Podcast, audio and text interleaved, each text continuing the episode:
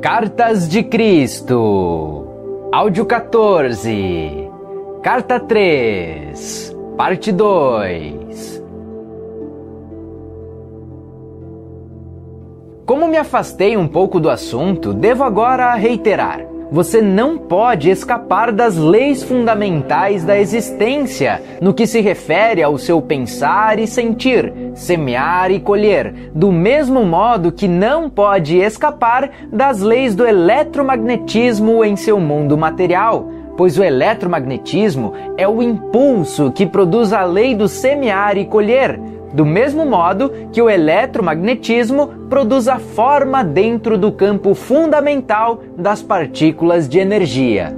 E assim, não é possível continuar acreditando no dogma cristão e ao mesmo tempo tentar seguir estas cartas. O dogma referente à salvação por minha morte na cruz, a trindade, a ressurreição física da morte, o uso do incenso e outras formas estabelecidas de oração são errôneas, e os fatos que agora estão sendo apresentados nestas cartas são a verdade. O dogma e os ornamentos sacramentais são o que se poderia chamar de pretextos para ganhar sua atenção e lealdade, mas obscurecem a verdade de meus ensinamentos. Portanto, estas cartas tinham que ser escritas. A única maneira pela qual eu poderia atingir o mundo, neste momento em que ele está pronto para entrar em uma nova distribuição mental, emocional, era usando uma mente receptiva, obediente e preparada para receber a instrução e fazer o trabalho manual por mim. Estas cartas oferecem o único meio pelo qual as pessoas encontrarão o caminho rumo à dimensão espiritual na qual todo o erro humano se dissolve e somente resta o amor. Qualquer outra coisa que possa ser dita é puramente racionalização e razão humanas, e estas não são a verdade. As pessoas estão buscando novas formas de solucionar velhos problemas, particularmente na América, mas até que compreendam a verdadeira natureza da vida, do ego e das leis da existência, apenas aumentarão a força do ego e sua dor continuará. Enquanto registro para vocês nas páginas seguintes a simples verdade que trouxe há dois milênios, Lembre-se de que esta verdade permanece constante e consistente. Portanto, só é possível aprofundar sua compreensão da verdade, não alterá-la. Você se deu conta, enquanto lia as duas primeiras cartas, de que tudo o que eu falava às pessoas da Palestina era uma consequência direta de ter percebido a realidade da existência no deserto. Isto é, de que nada era sólido você lembra que, em meu estado transcendente, ao olhar as rochas, areias, montanhas e águas do Mar Morto abaixo de mim, tudo parecia ser como um cintilar de partículas? A rocha, areia, montanhas e água distinguiam-se umas das outras simplesmente pela diferença de intensidade do cintilar de partículas e pela aparente densidade delas dentro do clarão. Não há outra maneira pela qual eu possa descrever o que vi quando estava na Terra, para transmitir os fatos referentes à verdadeira substância da matéria e à aparente construção sólida do mundo. Em linguagem moderna, o cintilar de partículas provavelmente seria chamado de vibração de partículas talvez se pudesse combinar os dois termos e descrever a realidade visível mais fundamental como um cintilar de partículas. Isso transmite o sentido da incandescência luminosa na qual vi as partículas dançarem. Tendo dito tudo isso como introdução para o relato de minhas atividades na Palestina, deixe-me levá-lo para um outro dia, dois mil anos atrás, quando o sol brilhava, o céu estava limpo, azul claro, e comecei a subir as colinas com meus discípulos, em uma tentativa de afastar-nos para descansar, meditar e orar. Mas isso não aconteceria. Tínhamos pensado em escapar. Porém, apesar de dizer para as pessoas quais eram as nossas intenções, Primeiro, nós fomos seguidos por uns poucos, que então avisaram outros de que estávamos indo para os montes. Embora tivéssemos pedido que voltassem aos seus lares, os poucos logo se tornaram um grande grupo de pessoas que nos seguia a certa distância. Insistiam em que eu falasse com elas. Você pode se perguntar por que elas estavam tão ansiosas para me escutar. Intuitivamente, elas sabiam que eu falava palavras de vida, Sempre mostrei a atividade do Pai ao seu redor e isso deu a elas esperança e ajudou-as a ver o mundo com um novo olhar. Falei do amor e elas se sentiram confortadas. Foi por isso que pude dizer, sabendo que elas me entenderiam e que estariam de acordo comigo: Venha a mim, você que está cansado e oprimido, e darei a você descanso. Meu jugo é suportável e minha carga leve. Elas sabiam que, quando eu pronunciava estas palavras, o que fazia com frequência estava comparando as regras e leis dos líderes judeus com a verdade que estava apresentando ao povo. Então, quando as pessoas me suplicaram que ensinasse, o que poderia fazer se não sentar-me sobre uma rocha logo acima delas e ensinar? Decidi que se elas tinham vindo de tão longe para ouvir-me, escutariam algo que recordariam e possivelmente falariam disso durante a vida toda. Eu sabia que, apesar de tudo o que tinha dito a elas acerca do Pai e o Pai amor, ainda tinham medo de que Deus as rejeitasse. Embora eu tenha tentado ajudá-las a compreender que o Pai de quem falava não era o Deus personalizado que elas adoravam, sabia muito bem que estavam confusas. Mesmo tendo dito uma e outra vez que o Pai estava em seu interior, continuavam preocupadas sobre receber um castigo vindo do alto por acreditarem em minhas palavras. O que deveria ensinar naquele dia? Perguntei ao Pai. Então observei as cabras e as ovelhas que estavam pastando na colina sob o vigilante cuidado de seu pastor, e a mensagem para esse dia me veio ao espírito. Levantei-me e falei para que se ouvisse minha voz até o fim da multidão. Vejam estas ovelhas e cabras pastando nas colinas. As ovelhas estão num lugar e as cabras em outro. Observem as ovelhas são pacientes e pacíficas entre si, mesmo quando estão apertadas num canto do curral. Pastam tranquilamente, nunca reclamam o terreno que não é seu, deixam o pasto curto, mas não o estragam, o que permite que a grama se recupere depois de passarem por cima dela. E o que é mais importante, escutam a voz do seu pastor. Portanto, ele cuida bem delas, ele as guia para os melhores pastos e dorme junto a elas durante a noite, para que não sejam atacadas por cães e ladrões. Agora, olhem as cabras, como brigam e saltam sobre as pedras e entram em lugares difíceis ou perigosos. Devoram as sarças e a folhagem das árvores. Elas são espolhadoras se não fosse por sua utilidade para o homem, não haveria outro lugar para elas a não ser ficarem amarradas o dia todo ou serem enviadas para o deserto. Vejo-os aí embaixo e sei que no meio de vocês há muitas ovelhas e que também há muitas cabras.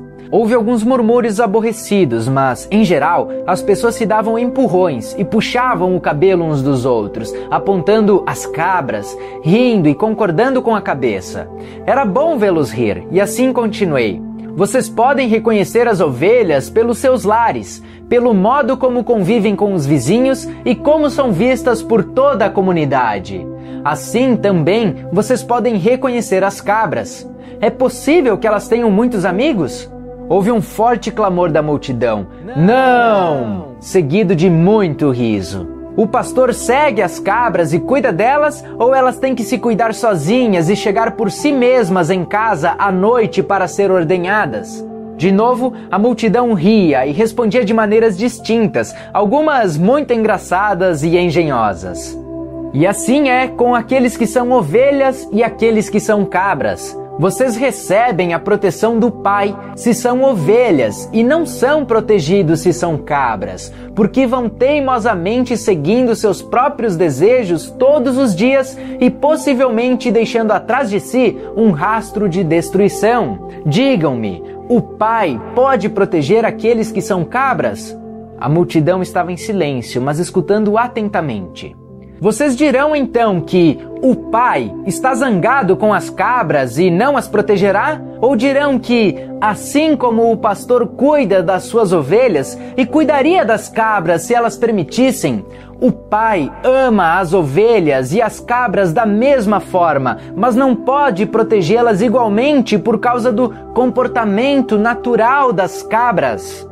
Considerem também os hábitos de alimentação das ovelhas e das cabras. As ovelhas se contentam comendo somente a erva para a qual seus estômagos estão perfeitamente preparados. Mas as cabras comem qualquer coisa que encontram e não respeitam sua constituição. O mesmo acontece com aqueles que não cuidam do alimento de suas mentes, pois não têm nenhuma meta fixa ou propósito claro. Como as cabras, não percebem quando o alimento mental é prejudicial ou os leva por caminhos equivocados em suas vidas diárias, ou mesmo os arrasta para um mito nocivo ou um engano perigoso. Eles vão sem rumo, recolhendo o equivalente mental de sarças, sapatos velhos, pedaços de pano, folhas, cardos ou ervas daninhas, porque falta a eles bom senso. Um homem perguntou: Mestre, e se uma pessoa é uma ovelha, comete um erro e se vê numa confusão, o pai a abandonará? Respondi com outra pergunta: O que faz o pastor se uma de suas ovelhas cai num buraco, ou escorrega por um barranco, ou se vê aprisionada nas sarças? Eu digo: o pastor deixa o rebanho e rapidamente vai buscar a ovelha perdida e não a abandonará até que a traga de volta sã e salva. Assim acontece com o pai. Nenhuma ovelha pode evitar enganar-se de uma ou outra maneira, mas não duvide de que o pai logo atenderá ao seu balido e a resgatará. E se uma cabra começar a comportar-se como uma ovelha e atender à voz do pastor, então ela também estará sob a proteção do pastor e será cuidada da mesma maneira que as ovelhas. Assim é com vocês e o reino do céu, o reino de Deus. Várias vozes elevaram-se, pedindo-me que ensinasse o significado do reino de Deus. O que estou dizendo a vocês não é o mesmo que ouviram de qualquer outro profeta em qualquer tempo. Não tentem entender o que digo pensando no que disseram seus mestres. Eles podem somente repetir o que está nas Escrituras e não possuem nenhum conhecimento pessoal do reino de Deus ou do céu. Deus não está contido em nenhum lugar, mas está em todas as partes, como estão os céus e o ar sobre vocês. A Santa Palavra pronunciou a verdade quando disse: Em Deus você vive, se move e tem o seu ser. Pois o reino de Deus está acima, ao redor e também dentro de vocês, e vocês podem entrar no reino de Deus. As pessoas exclamavam com impaciência: Mas o que é isso? É um estado de mente e de coração no qual você está plenamente possuído por Deus, seu Pai. Quando você está nesse estado, o Pai é a cabeça de seu corpo e dirige tudo o que você faz e toda a sua vida. Algumas pessoas resmungavam: Como isso é possível? É possível estar tão vazio do eu, de desejos egoístas, inimizades, raivas, ciúmes, cobiça, de desejos de vingança, que somente Deus fique no controle de sua mente e de seu coração. E depois, o que acontece? perguntou uma mulher. Então você entra no estado de ser, que é dirigido por Deus. Isto é totalmente belo e glorioso. É amor, é generosidade, é cuidar dos demais como cuida de si mesmo, é não julgar, pois você aceita os outros tal como são, sabendo que também são filhos de Deus e que estão igualmente sob o cuidado do Pai é felicidade sem medida, impossível de descrever, é sentir alegria pela beleza do mundo, é vida sem limite, energia aumentada, é saúde e é a satisfação de cada uma de suas necessidades, mesmo antes de tê-las. Por que os rabinos não nos contam essas coisas? Diziam várias pessoas reclamando. Porque só eu vi o Pai, somente eu sei como fizeram o mundo e as leis da existência. E porque eu sei todas estas coisas, vocês podem vir a mim e perguntar-me, e eu revelarei tudo o que me foi dado. Digo a verdade, aqueles de vocês que a creem, compreendem e buscam colocar minha palavra em prática, a cada dia serão salvos da atribulação que a humanidade suporta. Vocês sofrem porque não entendem como foram criados e os verdadeiros propósitos para o qual nasceram. Vocês nasceram para serem filhos e herdeiros do Pai, mas vocês viram as costas a toda a glória do reino e tentam encontrar prazer nas coisas terrenas. Enquanto fizerem isto, nunca encontrarão o reino de Deus, não estarão no reino dos céus. Como entraremos no reino? Eu já disse, vocês entrarão no reino dos céus quando se arrependerem de tudo que vocês são em seus corações e mentes, quando vocês levarem sua maldade ao Pai e pedirem perdão e força para serem limpos de seus pensamentos, palavras e atos malignos e finalmente os abandonarem todos. Então poderão ter certeza de que estarão prestes a encontrarem o reino dos céus. Quando alcançarem isso, perceberão que sua atitude para com os outros estará mudando, pois o Pai estará fazendo seu trabalho amoroso em seu interior. Vocês estarão livres das correntes e amarras dos desejos e atos malignos que antes os aprisionavam e os faziam cativos do mundo. Mais do que isso, compreenderão que o Pai satisfaz todas as suas necessidades. Uma mulher exclamou: Mestre, tenho uma necessidade agora mesmo, eu tenho fome. As pessoas riram, mas então várias vozes uniram-se à sua, dizendo: Estamos com você há muitas horas, nos fez andar e andar antes de consentir em nos ensinar. Nós demonstramos que somos boas ovelhas, não nos ajudará a saciar nossa fome? Percebi que diziam a verdade e senti uma profunda compaixão para com elas tinham me seguido não só para que as curasse, mas também porque tinham o anseio de saber a verdade como tinha sido me dada pelo Pai. Eu tinha dito que o Pai satisfazia todas as suas necessidades. Esta seria uma oportunidade para mostrar o poder da fé e o poder que é Deus. Mostraria a elas que nada é impossível quando verdadeiramente se acredita como eu acreditava e percebia. Chamei meus discípulos e pedi que procurassem alguém entre os presentes que tivesse alimento.